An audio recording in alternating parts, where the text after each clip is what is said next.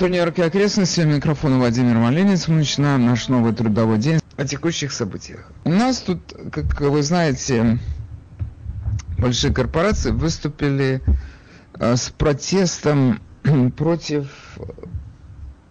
нового закона о порядке выборов, который был подписан губернатором Джорджии. Легислатура за него проголосовала, правда, по партийной линии. Одни республиканцы голосовали за, демократы все голосовали против. Ну, у нас это теперь сплошь рядом, поэтому ничего, нечему удивляться. Но они получили демократическим путем большинство в легислатуре, губернатор, республиканец Брайан Кемп, и приняли и подписали такой закон. Я о нем уже много раз рассказывал, поэтому не стану возвращаться к подробностям, но возмущение колоссальное со стороны больших компаний. И 200 компаний подписали письмо, протестующее против этого закона. Мол, отмените его. Ну, я, значит, чтобы потом не было никаких разговоров, посмотрел на список этих компаний. Он, я, кстати, на свой блог поставил, желающие глянуть могут глянуть. Во-первых, я могу сказать смело, что 75% или даже 80% этих названий этих компаний я никогда в жизни не, не видел и не слышал. Но некоторые видел. То есть компании небольшие. Насколько они значительные, насколько они насколько там много сотрудников работают, насколько они влиятельны на рынке, это я не могу этого сказать. Ну, например, тут uh, Abercrombie Fitch. Ну, хорошо, я знаю, такая есть компания, она одежду делает.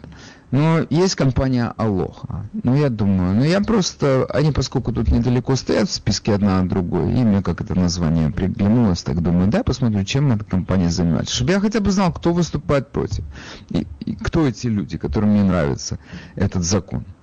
Ну, они там делают, значит, такие bars, в смысле такие, как типа шоколадки, какие-то сладкие продукты из органических товаров. Ну, и какое-то они... Короче, у них там ассортимент товаров 5 предметов.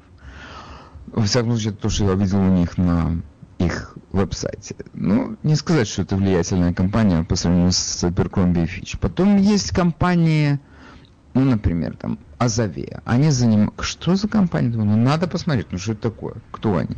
Ну, хорошо, эта компания, значит, занимается созданием каких-то софтвера, как это называется, программного обеспечения. Ну, не знаю, какая она, большая, небольшая, бог его знает. Но я, и повторяю, 80% этих компаний, которые я смотрел, э, этот список, я просто их не знаю. То есть, чисто теоретически я понимаю, что если я, например, вот являюсь независимой единицей с точки зрения нашего налогового ведомства, я фрилансер, значит, я могу тоже как компания записаться в этот список, и там будет не 200 названий, а 201. То есть моя значимость там, ну, то есть я там придам веса, конечно, там скажут, больше 200 компаний. Но так на меня посмотришь со стороны, ну кто я? Так, можно меня сравнить с компанией Cisco, например? Нельзя. Или там есть банк Capital One. Можно сравнить? Нет, нельзя. Но, тем не менее, список я пополню. Поэтому, или там British Petroleum, и я. Ну, то есть надо к этому относиться так, что там, конечно, 200 компаний, но далеко не все эти компании играют какую-то значительную роль в нашем в нашей экономике. H&M, я знаю, такой у нас есть магазины такие. Или Hewlett Packard, это я знаю такие магазины. Ну, там кетчум, это что такое? Кюрик де Pepper, я знаю. Нет, не знаю. Какие-то названия Коломбо, Кью. Я допускаю, что это какие-то гигантские бизнесы, но я о них никогда в жизни не слышал. Поэтому у них присутствие в этом списке, мне что они есть, что их нет. Ну, например, когда компания Levis там есть, да, это да, это я знаю. Или Microsoft, да, это конечно. OfferUp это кто? Я не знаю. Nordstrom знаю. Одним словом, я PayPal, ну да, это я знаю, Petco. Ну что делать? Перестать покупать в Petco любимые сухарики моего Славика? Ну я задумаюсь, кстати, над этим вопросом. Они будут знать теперь. Хорошо. Эм, теперь казалось бы, ну когда такой список, когда компания по такому списку выступает против этой несчастной легислатуры, и бизнесы оттуда уезжают, как, например, уехала оттуда главная бейсбольная лига. Они, значит, увезли оттуда свой матч года. Это для Атланты это удар очень сильный. Говорят, что один такой матч вносит, приносит в местную экономику 65 миллионов долларов. Ну, слушайте, нас, американцев, такой цифры не испугать, с одной стороны, а с другой стороны, у них половина населения черные, и значительная часть бизнесов, которая пострадает из-за того, что этот матч там не будут проводить, принадлежит черным владельцам. Кто от этого пострадает в наибольшей степени? То есть те люди, которые, казалось бы, должны пострадать от этих законов, от этого закона, они от этого закона не пострадают. А от того, что оттуда ездит это, это спортивное состязание, от этого они, да, пострадают. То есть это, значит, борцы за справедливость, они приносят э, в жертву своей борьбе тех самых людей, которых они защищают. Ну, это обычная история. Это когда в Советском Союзе, если вы помните, там за все делалось ради рабочего класса, при этом рабочий класс уничтожался и содержался в совершенно рабских условиях труда. Ну хорошо, теперь э, как быть дальше нашим друзьям-республиканцам в этих штатах? Сейчас, значит, не далее, как вчера, губернатор Вайоминга Марк Гордон подписал аналогичный закон у себя в штате. Аналогичный закон сейчас готовится к подписанию в Техасе. И я вам скажу, что ну, вот на мой взгляд, это республиканцы просто молодцы. Они не должны уступать свои позиции. Что это значит? Что самый натуральный шантаж.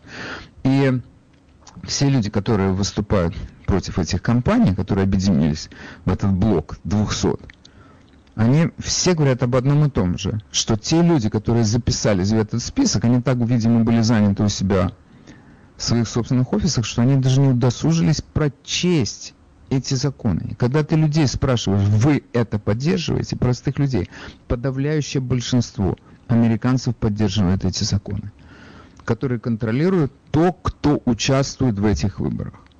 И все. Значит, э, причем э, в Вайоминге еще более жесткое требование, ты должен прийти на участок с удостоверением личности. Теперь, значит, э, нам сообщают, теперь я сообщу цифры, кто за, кто против этих законов. Значит, проводились опросы, я взял эти данные опросов из Нью-Йорк Пост, признаюсь, я не обратил внимания, кто именно, какая именно компания их проводила, но они в, такой, в таких ситуациях я могу предположить, что они ссылаются на значительных постеров. Значит, 75% а, поддерживает эти законы, включая 69% черных. Они поддерживают то, чтобы люди приходили, чтобы они голос, перед тем, как они голосовали, чтобы они удостоверили свою личность. Каким угодно способом. Мы уже знаем способов несколько. Значит, теперь в Мичигане, это один из этих battleground states, 72% поддерживают эти законы, из них 58% черных. Ну о чем речь идет? Это, это просто э, какой-то, я не знаю, акция э, протеста, организаторы которой абсолютно не понимают, что они делают. И главное, что они абсолютно не отражают мнение большинства американцев. Это то, что у нас происходит в стране с этим протестом. И как к этому относиться? Никак. Они протестуют, имеют полное право. У нас есть первая поправка Конституции, мы все за то, чтобы она соблюдалась. Левое, правое, мы все за то, чтобы человек имел право высказать свое мнение по какому угодно поводу. Ему не нравятся эти законы, пожалуйста, ты можешь писать письма о том, что они тебе не нравятся. А я, как человек, который считает, что ты занимаешься абсурдной деятельностью и вредной для этой страны, я перестану пользоваться твоими услугами. Имею полное право. Вот как к этому надо относиться. Иначе никак я хотел поделиться с вами еще одной новой информацией а, о том, а, что произошло 6 января в, у нас в столице. Нам это выдают за вооруженное восстание. Во всяком случае, наши левые товарищи, они постоянно это говорят. Armed insurrection. Ну, мы уже выучили, что ни у кого из арестованных не было найдено огнестрельного оружия. Поэтому, насколько оно было вооруженным восстанием, сказать сложно. Теперь нам э, постоянно сообщали о пяти людей, которые были убиты во время этого, э, во время этих беспорядков, которые я склонен называть не вооруженным восстанием, а беспорядками. И называл их беспорядками с первого дня. Но нам говорили, пять человек там погибли. И эти пять человек, это все списывалось на Трампа. Это у него руки в крови. Это из-за него их убили. Значит, вчера доктор Франциско Диас, главный патологоанатом э, Вашингтона, District Колумбия, он сообщил о причинах смерти тех, кто расстался с нами в, во время беспорядков 6 января. Эшли Бэббит, 35-летняя женщина, которая приехала в Вашингтон из Калифорнии, она единственная участница этих беспорядков, которая погибла от огнестрельного ранения. В нее стрелял один из тех людей, которые охраняют здание Капитолия, и она умерла от огнестрельного ранения в плечо. Ну, мы знаем, так, по предыдущим сообщениям мы видели, что она истекла кровью. То есть удачно попал тот человек, который в плечо попал. Наверное, не в мякоть плеча, а перебил там какую-то артерию. Тем не менее, нам известно, что она погибла от огнестрельного ранения. Этот выстрел был произведен служащим охраны Капитолия. Его имя нам не сообщается, никто не знает. Кто еще у нас там расстался с жизнью? Его минуты роковые. Кевин Грисон, 55-летний человек, вымер, вот, вымер, умер от эм, сердечного приступа. Cardiovascular disease. Бенджамин Филлипс, 50 лет, умер от сердечного приступа, даже не находясь рядом с Капитолием. Сидел в машине. И 34-летняя Роузен Бойланд умерла, я вам напомню, от чего она умерла, нам говорили, что ее задавили в толпе, которая побежала к Капитолию, штурмовать Капитолий. Значит, нам сообщили, что она умерла от передозировки амфетаминов. Ее не задавили. Такие дела. Ну, это к тому, что э, эти, смерть этих людей на совести Трампа. Два умерли от э, сердечного приступа, одна от перед, передозировки, и Эшли Бэббит умерла от огнестрельного ранения, которое... Хорошо. Теперь у нас э, до сих пор непонятно по каким причинам умер Брайан Сикник. Значит, нам рассказывали о том, что он умер от того, что его ударили огнетушителем по голове. Огнетушителя не нашли. Значит, вы себе можете только представить, какое количество видеоматериалов было просмотрели наши следователи для того, чтобы найти тех людей, которые на него набросились с перечным газом. Значит, эти кадры нашли. И эти кадры показали. Значит, из этих кадров следует, что Брайан Стикник пользуется перечным газом, применяет его к одному из этих напавших. То есть как-то там эти нашли людей, которые были рядом с ним во время этого инцидента, но из этих фотографий совершенно не следует, что они совершают какие-то враждебные действия по отношению к Брайану Сикнику. По этой причине их до сих пор не привлекли к ответственности, этих убийц. Но меня что удивляет, что все-таки есть какое-то медицинское заключение. Нам рассказали о нем, его нам не показывают. Он умер от того, что у него оборвался тромб в голове. Нам так сказали. Ну, точно, можно сказать, нет, ФБР это расследует. Значит, на всякий случай я вам напомню, что это все произошло 6 января. После того, как на него напали, якобы ударили огнетушителем, якобы отравили перечным газом, он еще пришел к себе в офис и позвонил брату и сказал, что в целом все в порядке и обошлось. Без большой крови. После чего ему стало плохо, его отвезли в больницу. А чего он умер? И почему это надо скрывать? И я вам скажу, что то, что сейчас происходит, это типичная история и для этой администрации, и в целом для наших друзей слева. Они, если они о чем-то не хотят говорить, они находят повод об этом не говорить. И не говорят. Как можно скрывать? Что может быть в этом заключении о смерти – которая написана в больнице такого, что может, я не знаю, произвести какой-то взрывной эффект. Но я могу только предположить.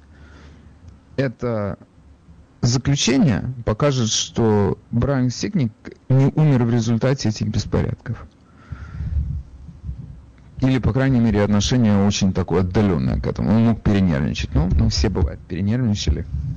Это как-то это наше эмоциональное состояние, оно как-то пагубно отразилось на нашем здоровье. Но так сказать, что он стал жертвой вооруженных повстанцев, это никак не получается. Поэтому нам об этом не сообщают. у нас много чего сейчас заглохло, просто на глазах. И я сам не знаю, много расследований я имею в виду. Сколько нужно расследовать эту историю с компьютером э, Хантера Байдена? Она вся заглохла, как бы и не было ее. И я вам ручаюсь, что мы о ней не услышим. А если услышим, то нам скажут, а ничего там серьезного не нашли. Но сейчас выходит замечательная книга не самого Хайтера, Хантера Байдена, а о Хантере Байдене, о котором мы еще поговорим. Но сейчас я хотел под, подбросить там для общего разговора одну тему, которая мне кажется интересной, и я посвятил ей немного места на своем блоге. Это вот я хотел бы вас пригласить к разговору о том, какой вы видите сегодня нашу страну. И нам э, часто, э, мы сами об этом говорим, мы часто об этом слышим, что у нас сейчас здесь складывается такая ситуация, которая напоминает нам Советский Союз. То есть дело еще не дошло до концлагерей или до какого... Ну, такое мягкое время Советского Союза, скажем, 70-е годы, когда тебя могли крепко придавить, но жизнь тебе испортить, но так, чтобы в лагерь попасть, это, это уже надо было предпринять какие-то особые такие усилия, типа попытки угнать самолет. Но мы знаем, что у нас сейчас здесь такая, как будто бы возникла новая государственная идеология, которая насаждается в государственных учреждениях, которая насаждается во многих учебных заведениях, включая школы. В ее основе лежит учение, которое называется критическая расовая теория. И идея в том, что белый человек кругом виноват, и он просто по определению, если он белый, он относится к белой культуре угнетения. Хочет он этого, не хочет, он с этим рождается.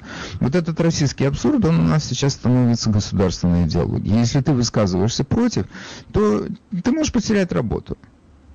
И люди в университетах, умные, грамотные люди, они молчат, потому что боятся потерять работу а у них моргич, у них дети, любимая жена, им надо зарплату получать. И люди молчат. Это то, что происходило в Советском Союзе.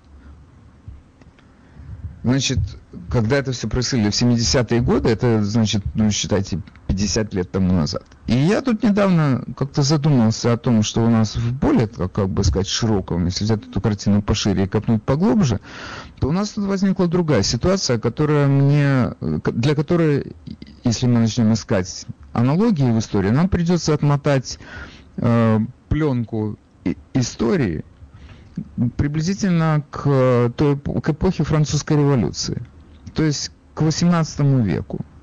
Ну, слушайте, если мы отмотали в 70-е годы 20 века, чего бы нам не отмотать для, этих, для поиска этих аналогий еще на 200 лет. Одним словом, теперь я возвращусь к этой своей идее. Зачем нам отматывать пленку? Дело в том, что у нас, э, то есть э, в предреволюционной Франции в течение многих веков сохранялась сословная структура общества. Существовала монархия, это значит был небожитель такой, его семья, и потом под ним было три сословия. Значит, первое сословие это было духовенство. Это те люди, которые следили за э, моралью общества. И им придавалась очень высокая такая значимость. За ним следующее, второе сословие, это была аристократия. Это были вот те люди, которые поддерживали короля и жили его значит, милостями. Это были богатые люди, они там налогов не платили. Одним словом, у них была масса привилегий. Это было второе сословие. И было третье сословие, это были это был рабочий класс Франции. Значит, э, кто туда входил? Крестьяне туда входили, и туда входили буржуа, то есть мелкие ремесленники, туда входили мелкие торговцы, туда входили зарождающиеся капиталисты, но это все еще был рабочий класс. Это тот был, это тот был слой общества, который кормил Францию. Третье сословие называлось. Я вот подумал, у нас тоже э, наблюдается сейчас такое четкое разделение нашего общества на сословие. И пробиться из одного сословия в другое становится довольно-таки сложно. Почему? Потому что они, эти сословия охраняют свои, свои сообщества, свое сословие, его интересы. И они туда не особо впускают других.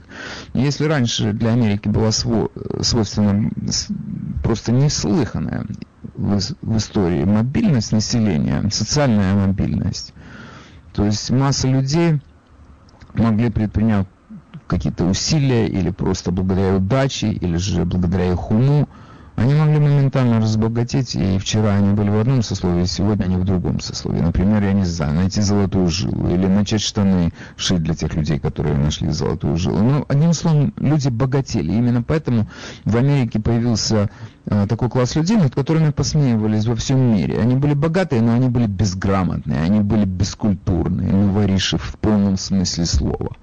И над этим смеялись во всем мире. Это был факт. Но почему это происходило?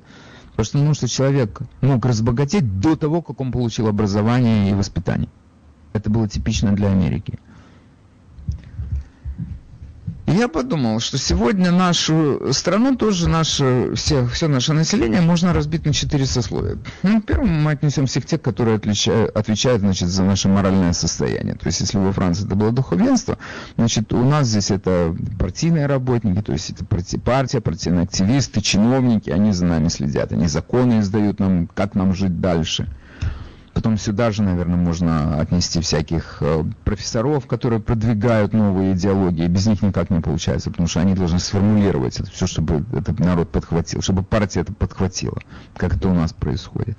Потом сюда же я бы отнес к этому сословию артистов, которые свои или литераторов, то есть культурный такой слой, э, который обеспечивает всей этой идеологии такую приемлемую форму и привлекательную для населения. Вот это вот наше сословие. Это очень, все это очень богатые, состоятельные и влиятельные люди.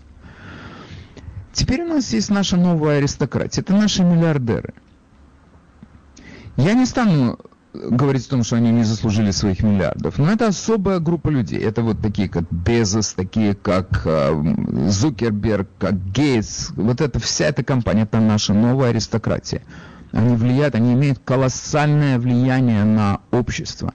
И, по сути дела, они покупают первое сословие за свои деньги, если оно хорошо себя ведет. Вот, например, у нас э, Байден хорошо себя вел в их понимании, охранял их интересы. Они, значит, помогли ему попасть на его пост. Трамп был против их интересов, портил отношения с Китаем, куда, они, куда, куда у них вложены их триллионы.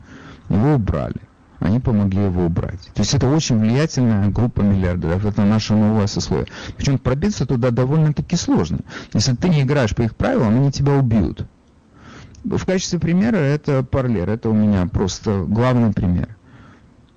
Как, что они сделали? Они, во-первых, убрали этот app Парлера из всех своих магазинов, из Google Store, из э, Apple Store, и Безос отключил его от своих серверов. И все, до свидания. Ты не играешь по нашим правилам, гуляй, Вася, ешь опилки. Все. Теперь у нас есть третье сословие. Это наш рабочий класс. Это средний класс этой страны. В основном состоящий из белых людей. Пригороды, вот эти мелкие бизнесы, небольшие компании, небольшие мастерские. То есть это наш рабочий класс, средний класс. Вот это backbone нашей экономики, как это называется, становой хребет нашей экономики. Когда-то он был очень большим, но сейчас он немножечко умирает. По многим причинам. Жизнь очень дорогая. Сколько, вы знаете, налогами, налоги на собственность, медицинское страхование, э, образование детей. То есть ты начнешь эти вещи сейчас складывать в один список, и ты понимаешь, что эти люди расплачиваются за всех. Ну хорошо, значит, э, вот у нас есть три сословия. У нас есть четвертое сословие, это наши иждивенцы. Их миллионы. Это люди, которым говорят, ничего не надо делать. Ваша единственная задача это в ноябре месяце выйти на выборы. И мы создадим вам условия для того, чтобы вы вы вышли на выборы. Вот у нас четыре сословия. Это наша страна. Теперь для того, чтобы это все сохранять в нынешнем балансе, для того, чтобы наша аристократия могла зарабатывать свои миллиарды и жить так, как она хочет, и, и вообще контролировать ситуацию во всем мире,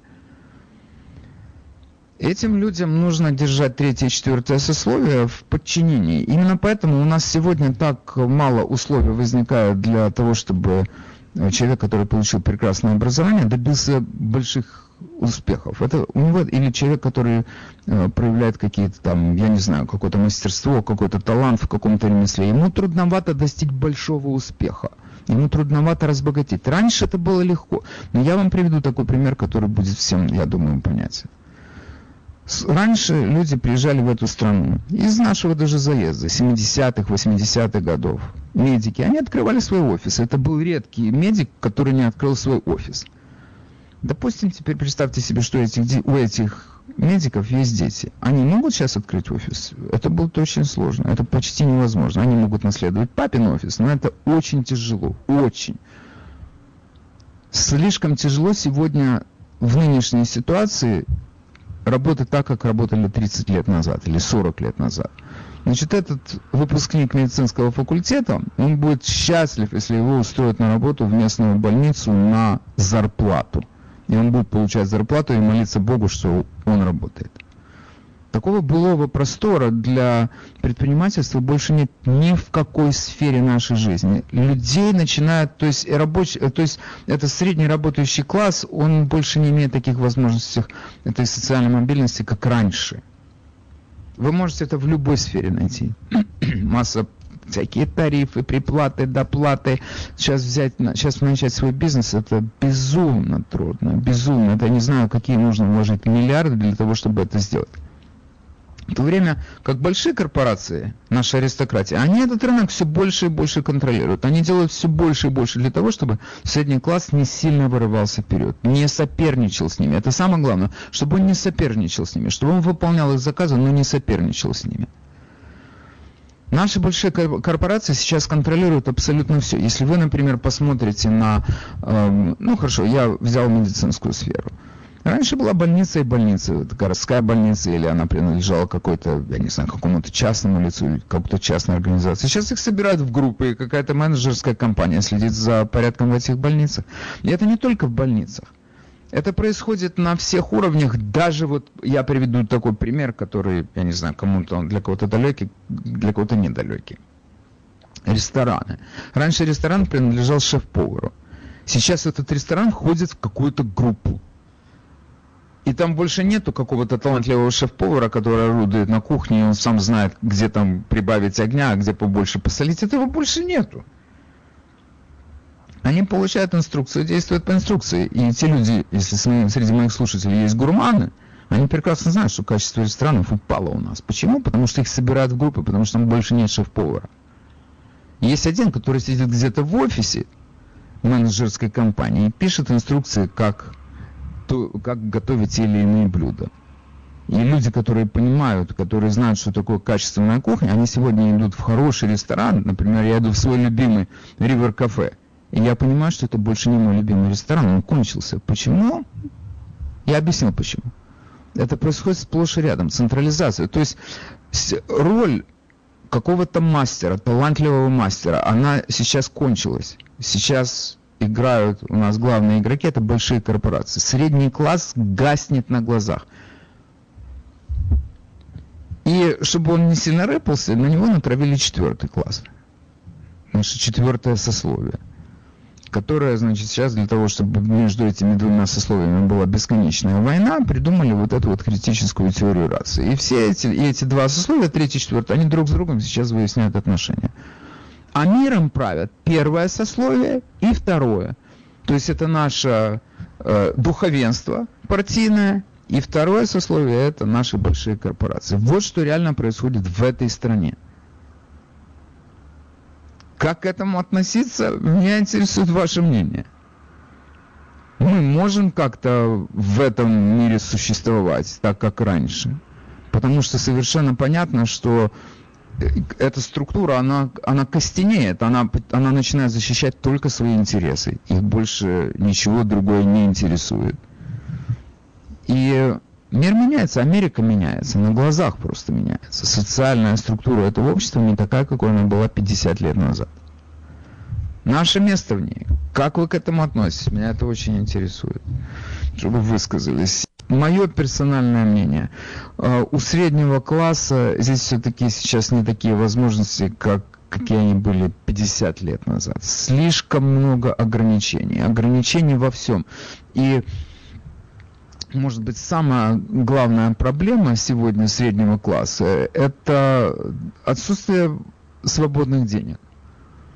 Люди боятся рисковать, люди боятся открывать новые бизнесы. И как-то сейчас такое общее ощущение, что выпускник университета, если у него какая-то отдельная э, специ... специальность, то он считает за счастье не начать что-то свое, а устроиться в какую-то фирму и получать зарплату, стабильную зарплату. Он скажет, ну пусть будет меньше, но пусть будет столько, сколько я получаю. То есть эта мобильность из одного сословия в другое, она кончилась, нету больше такого. Может быть, одним из, э, одним из э, примеров того, насколько стало сложнее жить среднему классу, для меня персонально является э, показатель налога на недвижимость. У нас, ну хорошо, я живу, кстати, в таком районе, где налог на недвижимость не очень высокий. Это связано с тем, что это исторический район ну, не совсем тот, в котором я живу, но парк Слоп, допустим, это исторический район. Но если ты, и там поэтому твоя задача поддерживать в надлежащем состоянии дом, который ты наследовал или купил, и э, это само по себе дорогостоящее предприятие, но налог невысокий. Но если мы возьмем какие-то более или менее приличные места проживания среднего класса, то эти цифры, ну просто, я не знаю, зашкаливают, зашкаливают. Доброе утро, вы в эфире. Доброе утро. Я хотел просто сказать, вот я на эту тему читал много информации, слушал подкасты про почему среднему классу понимаете, это, это всему причина это глобализация. Потому что если мы говорим про 50-е, 60-е годы, Европа была в руинах, и Америка была одна из самых мощных экономик. А сейчас очень тяжело даже открывать бизнесы, которые можно было открыть в 70-е, очень дорого производить в Америке. Глобализация вот помешала или сломала то, что вот мы видели 50 лет назад. Вы знаете, это, безусловно, у нас, ну, скажем, если мы возьмем послевоенную Европу, то для, для них это было горе а для нас это была возможность заработать. Это обычно то, что происходит. И потом у нас, наши компании, они поняли, где деньги лежат. Это понятно, но то, что вы называете глобализацией, это как бы в мировом масштабе. А я говорю, что одним из компонентов этой глобализации является централизация управления э, экономикой. То есть если раньше могла быть сама по себе больница, допустим, которая содержалась на деньги э, местной общины, графство, например, больница графства – то сейчас больницы принадлежат к большим корпорациям. Сейчас все принадлежит большим корпорациям. И в этом мире больших корпораций очень мало остается пространства для того, чтобы средний класс развернулся и начал что-то свое. Ему нужно, для того, чтобы что-то начать свое, нужны большие деньги. Для того, чтобы привлечь к себе внимание, для того, чтобы подключиться я к рынку. Я абсолютно с вами согласен. И, Абсолютно. И знаете, что интересно? Вот многие люди говорят, вот просто дам такой пример, он просто очень знаменитый. А вот Google да. говорит, вот два парня в гараже все создали. С одной стороны, да, но если копнуть глубже, а, у Ларри Пейджа брат уже был очень обеспеченным венчур-капиталистом, который там, я не знаю, сколько миллионов им дал на этот гараж, в котором можно было начинать. Так что вы абсолютно правы. Именно начать с нуля и построить что-то крупное стало неимоверно сложно. Ну, тут, тут Вы знаете, это абсолютно я... правда. Вы знаете, есть еще, я хотел бы, вы привели такой пример, действительно, который всем понятен, но тут есть еще одна такая, такой один ком, интересный компонент их успеха.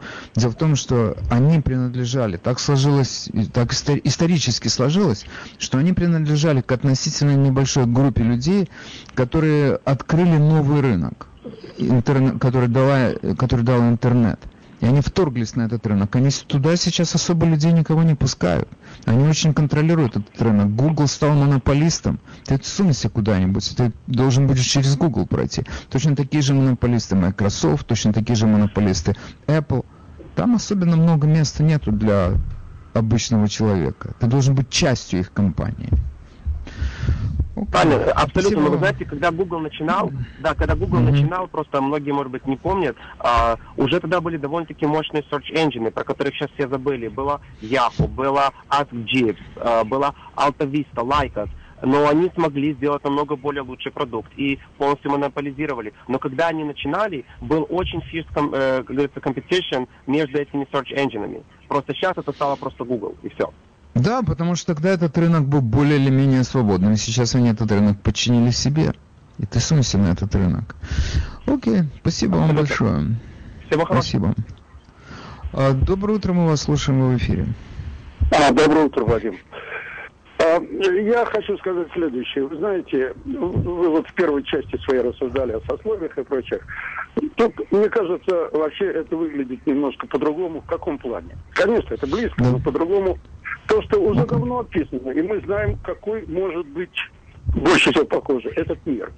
Этот мир состоит, в принципе, из управляющей группы людей, которые, в общем-то, не делятся на сословия. И все остальное – это биомасса. Ну, я, например, по-другому это не вижу. И многие по-другому. Я понял. Ну, то есть, о, то есть, окей, то есть, если я э, делаю такую сложную конструкцию из четырех составных, то вы поделили на две части. Это управляющая, это наша, да. как бы, аристократия, а все остальное это сброд, биомасса. Да. Ну, и... это, ну, это такой экстремальный подход. Но в этой биомассе, правда, есть две, как бы, группы населения. Есть работающая группа населения и есть неработающая группа населения. Они как-то, их же как-то некорректно просто не делить? Или как вы считаете? Да, я вам могу ответить на этот вопрос. Нет, видео, да. это вообще-то видится не так. Это видится таким uh образом, на что рассчитывают вообще вот эти люди, все вот леваки, которые вот создаются, так сказать, беря старые теории, ну, приспосабливают. Они говорят, что есть креаторы, которые могут делать. И все остальное, знаете как, раньше говорят один с ложкой, семеро с ложкой. Сейчас, когда произойдет такая массовая роботизация, то эти mm-hmm. роботы будут кормить по 100 человек или по 200, вот я не знаю точно эти цифры. Но в принципе, в принципе, вот эти люди, которые говорят, что они работают, они в принципе тоже особо не нужны. Вопрос в другом. Безусловно, mm-hmm. эта биомасса будет делиться, потому что, ну, скажем, Африка сама себя никогда не прокормит, не вылечит и прочее. И э, какие-то страны, это не страны, опять же, эта группа должна распределять просто э, вот эти вот ресурсы для того, чтобы э, в Африку отправлять э, какую-то юго Восточная Азия, там Азия немножко другая, или отдавать это в Америке оставлять, или в других странах. Слушайте, Но, уже я это, вам скажу, что это... роботи... да, да, ну, так, это, если следовать вашей логике, то вы так привели в качестве примера Африка. Так если нас ждет такая массовая роботизация, у нас и здесь будет Африка. Причем мы будем африканцами, мы с вами. Если работать... Нет, конечно. Нет, мы должны бороться, все-таки, позвольте мне продолжить, мы должны бороться за следующее. Кто. Кого они из нас... Так очевидно, что мы биомасса. Потому что люди, которые ничего не приобретают, люди многие думают, вот раздай нам, э, раздай нам там маленькую квартирку, хлеб, не хотят работать. Но это человек ничего не стоит. Вырью приобретает лишь только тот, кто делает это сам своими руками там, я не знаю, купил себе дом, машину и вообще что-то может. Все остальные, я еще раз повторяю. Значит, вопрос в том, за что мы должны бороться. Кого первого начнут, так сказать, это этот процесс, который надо регулировать.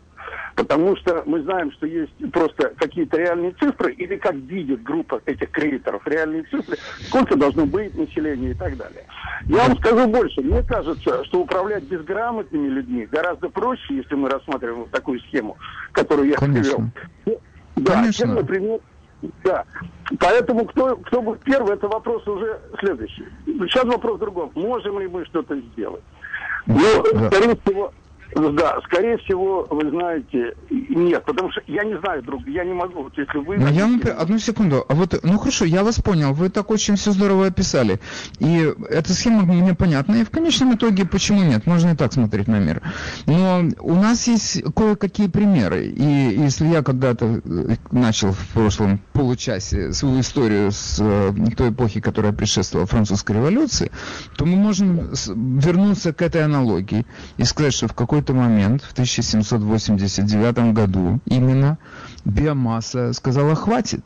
И много народу на, на гильотину отправилось. То есть такой выход всегда есть. Вы говорите, ну а что нам делать? Нас, нас будут контролировать, нам будут давать специальные таблетки, кому жить, кому не жить, чтобы держать какое-то определенное количество, которое наша аристократия сможет содержать без э, головной боли для себя. Но в какой-то момент это может все взорваться, нет?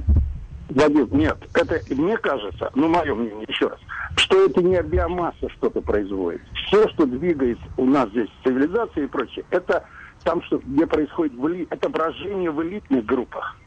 И как бы они ни хотели, эти люди, они думают, что создав какую-то вот эту особую группу, неважно, как мы их назовем, аристократов, как угодно, они да. будут так и жить мирно и управлять массами. Нет, между, у них внутри. Алло, вы слушаете меня, да? Да-да, конечно, еще как да, внимательно. Нет, конечно, да, вас у них, у них между собой начнется, начнутся неизбежные, раз, понимаете, потому что человек, который, скажем, каждый говорит, я создаю больше, а я создаю я согласен. больше, я вижу Я согласен. Может и так быть. Я согласен. Может быть, вот это будет внутренний какой-то конфликт, как это бывает. Окей, да, хорошо. Отлично. Да. Большое вам спасибо. спасибо. Но я вам скажу, картина такая понятная, но ужасно печальная, потому что она нам не оставляет никакой роли в этой истории. Вы пессимист. Хорошо. Да, позвольте мне только, я надеюсь, что такие люди, как Тэтчер, могли этот процесс немножко затормозить. Вот я, к примеру, говорю, пожалуй. Или там вот такие явления, а, они могли... Другого, я, по крайней мере, другую схему не вижу. Спасибо за внимание. Ну, хорошо, и вам спасибо. Всего хорошего. Ну, это, эта картина мне понятна, но я повторяю, она уж какая-то слишком такая мрачноватая. Вы в эфире, мы вас слушаем. А, доброе, доброе утро, Вадим. Меня зовут Александр. Вы знаете, я все более и более склонен верить в теорию заговора, что мастеров Universe, глобальной компании, э, хотят э, сохранить Землю, уменьшить количество населения, вот. Э, они в сговоре, оно это звучит крейзи вообще, да, с олигархами, э, с той же коммунистической партией Китая, сохранить землю, уменьшить количество населения, избавиться от среднего класса. Вот такая тенденция все, все чаще и чаще, ну, ну, ну хорошо, у нас, я, вы знаете, ну хорошо, э, я вам просто продолжаю вашу тему, и, может быть, как бы под, под ваше видение пытаюсь просто совместить со своим, чтобы какой-то общий найти. Когда мы говорим о теории заговора, тут особого нету заговора, это просто большие корпорации, они договорились между собой, не особо это скрывая, между прочим, взять эту землю под свой контроль, потому что для них явно больше нету разделения мира на капиталистический и коммунистический. Они готовы работать и там, и там, они научились это делать, они готовы подчинять себе правительство, и они подчиняются подчиняют их себе своим интересам. Потому что главный интерес – деньги. А что касается, как вы говорите, простите, я сейчас дам вам сказать, дам, дам вам сказать. А что касается среднего класса, то действительно он им мешает, потому что это бурлящая такое, это активная группа. И как с этим средним классом бороться, это поломать ему ну, его подрастающее поколение, изменить его сознание. И они это делают, как здесь уже прозвучала эта мысль, они лишают детей истории. Они говорят, у вас нет истории. И когда нет истории и традиции, то есть человек оказывается в таком вакууме, где и он сам из себя ничего особенно не представляет, он может манипулировать. Это то, что происходит у нас на глазах. Э, это точно. Александр, Александр, вы сперва там себя поговорите. Спасибо, это просто вы молодец. И, и там, и здесь участвуете. Это здорово. Эм, доброе утро. У вас минута, прошу уложиться до Доброе утро. Анонимики глобалисты сейчас строят коммунизм троцкистского разлива. Троцкизм... А это, чем это а, отличается? Да. Да, да, да, да. Отличается, от, отличается, отличается тем, что троцкизм предполагает, должны быть рабочие армии, боевые армии и хозяева жизни. То есть нас, лохов, уничтожат просто-напросто те, кто не будет на них работать. Вот и все. Вот и все. Okay, это, я вас а, Адам, Адам, Адам Шиф, который уничтожал Трампа, является внуком Якоба Шифа, банкира, который дал деньги Троцкому на переворот в России в 17 году, где уничтожали всех. Это интересно. Я должен это проверить. Это очень интересно. Я проверю. Спасибо. Но я вам, кстати, хочу Спасибо. сказать одну вещь, в чем вы ошибаетесь. Армия труда трудовой армии. Это один из пунктов манифеста коммунистической партии, который написали Карл Маркс и Фридрих Энгельс. Это не Троцкий. Ну хорошо, тем не менее, это не меняет дело. Я согласен с тем, что чем иметь э, людей, которые будут работать сами на себя и преследовать свои интересы, а это средний класс, корпорации легче иметь армию труда, которая не объясняет, что эти люди должны делать. Ну, это такое совершенно закономерное развитие событий. Окей. Я, а, вы знаете, мое, собственно, э, как-то представление о мире, в котором я живу, э, поменялось, как это ни странно, я обратил на это внимание именно после э, того, что в Джорджии приняли этот закон о новых правилах участия в выборах. И реакции на это 200 компаний. Причем там большие компании, то есть там не все большие киты, Но в целом компании там гигантские, то есть там даже эти авиалинии Northern или Delta, банки, такие как uh, Bank of America, Chase, это Cisco, Microsoft, это, это гигантские корпорации, которые действительно имеют колоссальное влияние на американскую экономику. Почему они выступили против закона, который все, что главное его требование, это удостоверение личности избирателя? Ты на самолет Delta можешь зайти без удостоверения? Ты в банк Chase, ты можешь прийти и получить деньги без удостоверения? Нет, невозможно. Эти все корпорации требуют удостоверения личности от человека, с которым они имеют дело. Но если на избирательном участке от человека потребовали удостоверения, это нарушает его права. Почему? Как? Эта логика здесь не работает. Здесь нужна другая логика эти компании поддерживают партию, которой нужны, нужно получить любые голоса любой, люб, при любых условиях. Им нужно достаточно собрать голосов для того, чтобы победить. И они хотят сделать этот процесс бесконтрольным. То есть подчиненным только тем людям, которые считают бюллетени. И все. Вот какая здесь работает логика. И ты понимаешь, что то, что у нас большие эти технологические компании, Google, Amazon – Apple, Facebook, Twitter, эти компании вмешались в эти выборы и склонили чашу весов влево, это не только эти пять или шесть компаний. Это все большие корпорации. Они хотят, чтобы именно эта партия была у власти, потому что она обеспечит им режим наилучшего, наибольшего благоприятствия. И никто не станет в этой партии говорить, слушайте, ребята, Китай это коммунистическая страна. Там кого-то угнетают, там эти уйгуры несчастные живут в концлагерях, просто потому что они уйгуры. Ну, потому что не просто уйгуры, потому что они мусульмане, потому что там преследуют христиан. Потому что там нужно заказать себе орган, который тебе нужен, и тебе его из тюрьмы принесут свежим. Там много чего происходит, там нарушаются права человека. Не страшно, это не важно, это не главное. Там нужно делать бабло. Поэтому все, кто мешает нам, типа Трампа, уберите, это ни к чему, он нам не нужен, он нам мешает.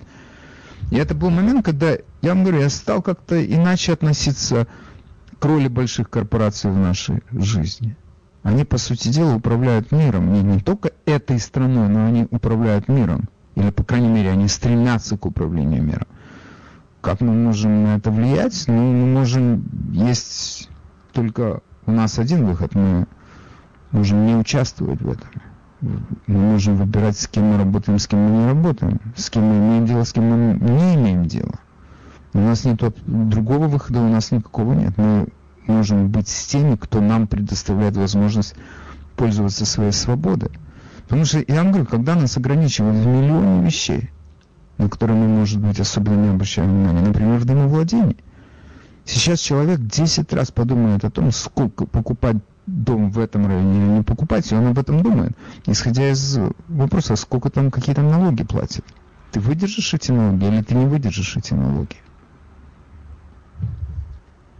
Посмотрите, что происходит в школах. То, то что происходит в школах, это людей, молодое поколение, наших детей. Их лишают традиции. Традиция – это то, на чем стоит мир. Струк... Мир, его, вот это здание – которое строилось веками, оно стоит на истории, и на сохранении истории, и на сохранении традиций. Все убрать, это все неправда. Это не так. И это то, что происходит на наших глазах. То есть наших детей лишают их корней. Ну, как дерево, которое вырывают из земли, оно где-то вырастет еще раз. Любое растение, оторви его, лиши его корневой системы. Оно будет расти или нет? То, что происходит с нашими детьми. Наши дети – это наш средний класс, между прочим. Такие дела. Печальное зрелище. Окей, я на этом завершаю свое выступление, но сегодня у нас четверг, я с вами не прощаюсь. Мы встретимся с вами вечером на том же самом месте в 6 часов.